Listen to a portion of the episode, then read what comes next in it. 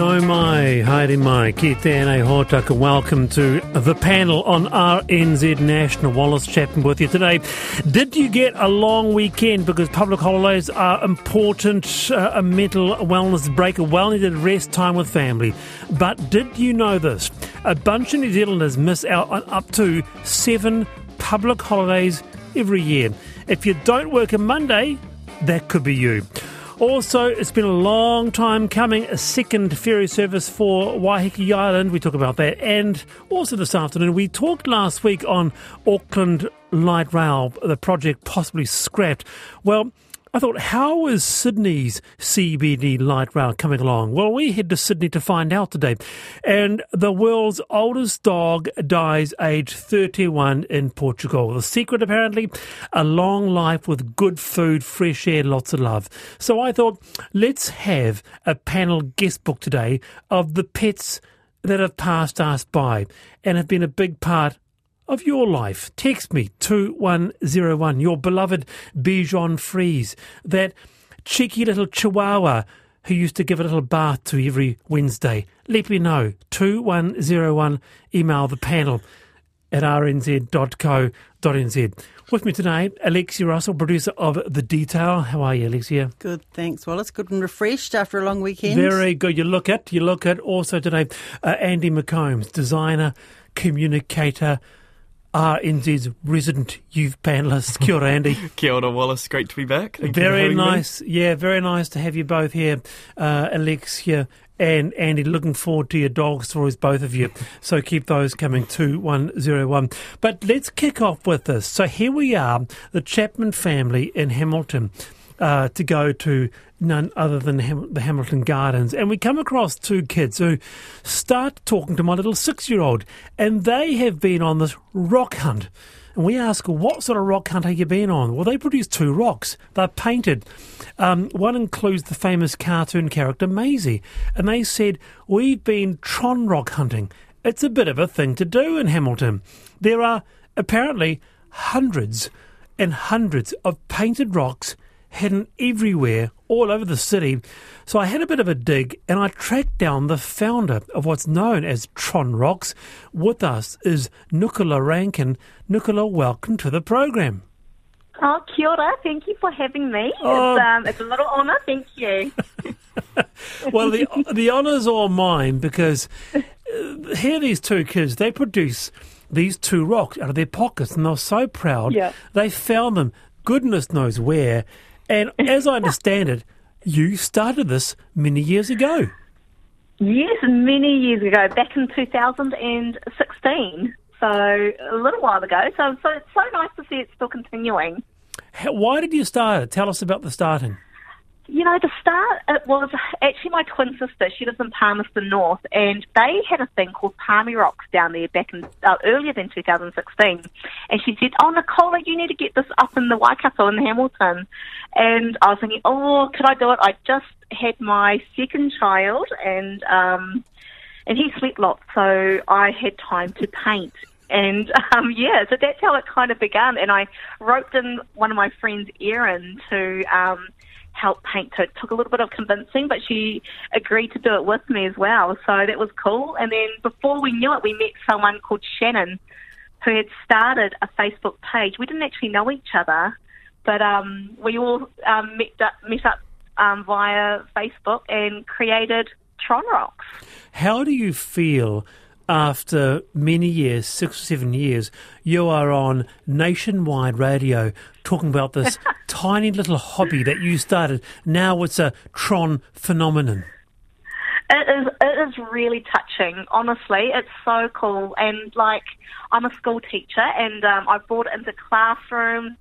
I often pop in and we we paint rocks, and it's you know it's a really cool thing to do. It um, doesn't cost a lot of money, and it just brings so much joy to people. I see remembrance rocks and uh, all kinds of rocks. It's so cool. We have a panel with us, Nicola, Andie, isn't it a great little thing for um, for a region or a town to get uh, to get involved with? Something I- so simple. I think it's so sweet, Nicola. That was a really lovely Yep. story. Thank you for sharing. Um, my niece Oh, also loves absolutely. collecting rocks, and every time I pick her up, it feels like she's grown by a couple of kgs, but it's usually just the rocks in her pocket. um, my, my question to you, though, is um, have you ever been around the city and stumbled across a rock that you've painted that you didn't put there but you've just found again? Absolutely. So Erin, she runs our Facebook page, and she often tags me because I often date my rocks, and and I know, um, and I'll and she'll tag me in the photo, and I'll be like, oh my gosh, that that would have been made like two or three years ago, and it's so cool. It's really neat. Alexia. So we Oh, sorry, Nicola. No, no, no. But I was just going to say we always find them in different random places. Like sometimes I've, I've found some in the hospitals or the zoo and the gardens. It's really they just pop up in random places. I just love it. Well, uh, if you go to the website rnz.co.nz slash the panel, you will find the two Tron rocks that little Wallace Jr. had. One of them was the cartoon character of Maisy. Neat little thing, Yeah. isn't it, Alexia? The things that people do in their uh, in their spare time. That we could spare time. uh, uh, we we could have a. You should start a um a, a beach haven rocks. I think I think someone already has actually because when I go walking on my little walking tracks, there's often painted rocks and things lying around. I think somebody does that in my Oh. area. Ah. Do you, Nicola? Do you hide them anywhere in particular? Do do you have to hide them very carefully? No, well, well, sometimes like um, the gardens had they they had specific, quite specific rules. They didn't want them too far into gardens, which is fair enough. And obviously in the zoos, they didn't want them, you know, near the enclosures for the animals and things like that. But um, a lot of people go to the arboretum out that way, and and it's a beautiful walk as well. So a lot of people go out that way and, and hide out there and, and, and at the uni- uh, Waikato University. So that's really cool. so how do, That's- how do kids know that they're available to find? Like, how do you spread the So word? usually, well, honestly, the rocks just spread the words themselves. Word They of mouth, Alexia. hash- yep. It's all in the rocks. they rocks. just go hashtag hashtag Tron rocks, and and they and that's all they need to be said. That's Got that's to what, find something to do and have. Yeah. hey, Yeah, yeah. none of that. I won't have a word against Hamilton on this here panel. We're we're a, we're a pro we're a pro Hamilton show. Did you know that, Nicola? Oh, I did. I did a little bit of research Oh. before I came on. Yeah, no. So we go there. If you've just joined us, uh, we're talking about hashtag uh, Tron Rocks. We're talking to the founder who started uh, six, seven years ago and they're still going. I guess the wider issue here is um, because the people we met who were going Tron Rock hunting, it was actually to get the kids out cycling and out and about away from the screen. So there's that wider message there. Absolutely, and that was one of the reasons why I thought it would be a good idea to bring into Hamilton, and and it's just it's like a little hidden treasure and a little treasure hunt without you knowing, and it's it was it's really cool. It doesn't cost much money. Yeah. You can just go and explore.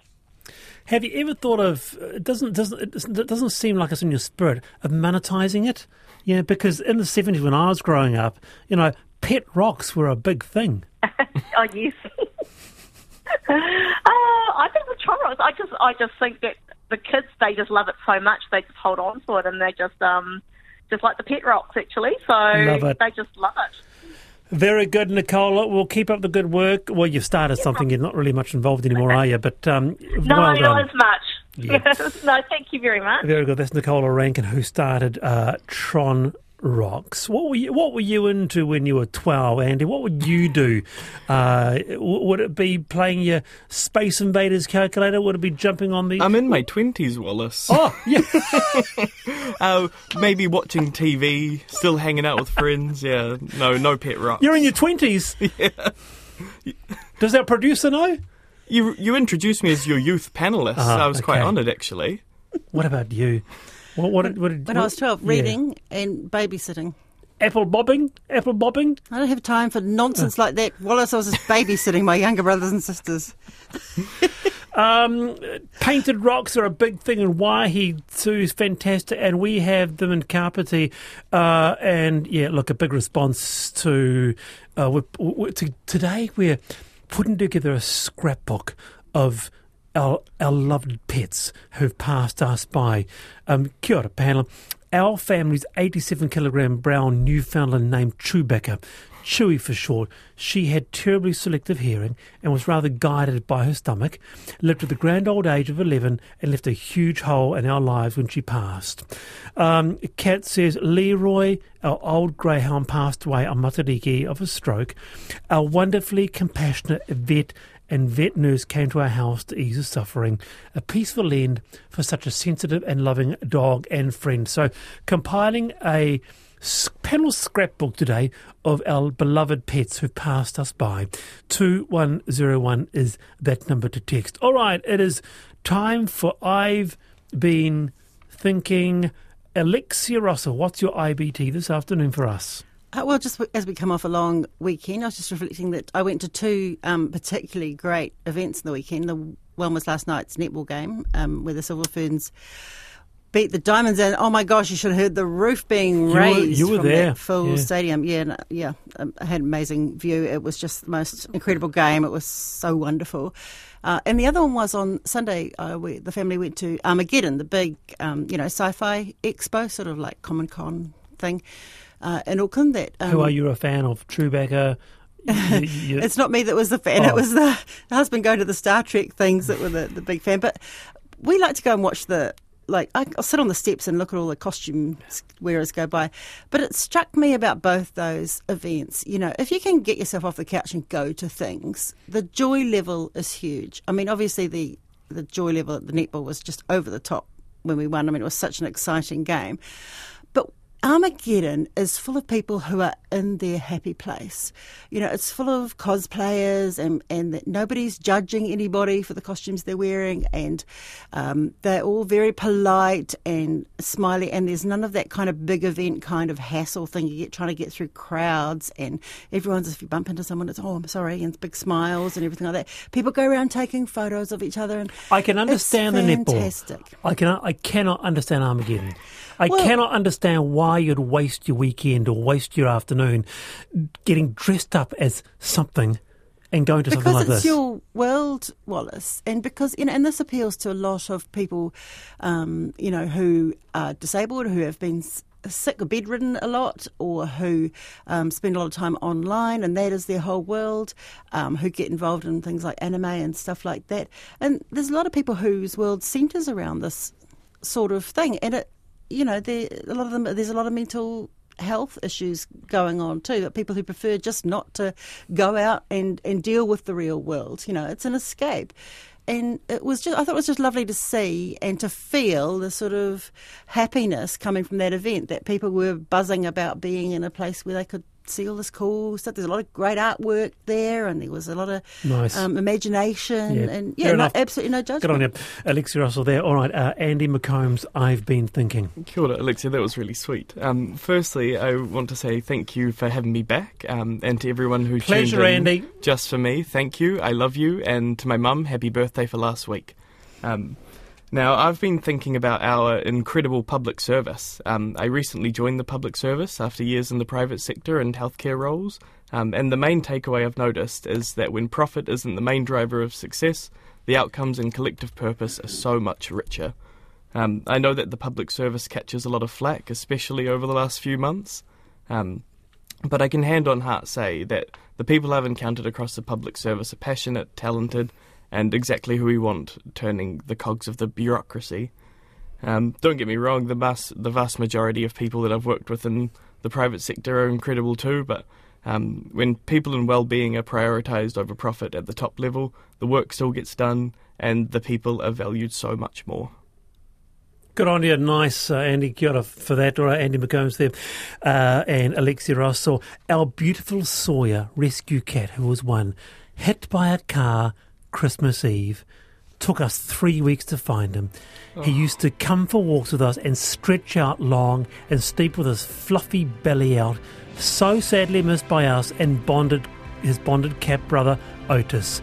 We're compiling a scrapbook, a panel scrapbook of your beloved pets who passed. Text me about it, 210, and you can email the panel at rnz.co.nz.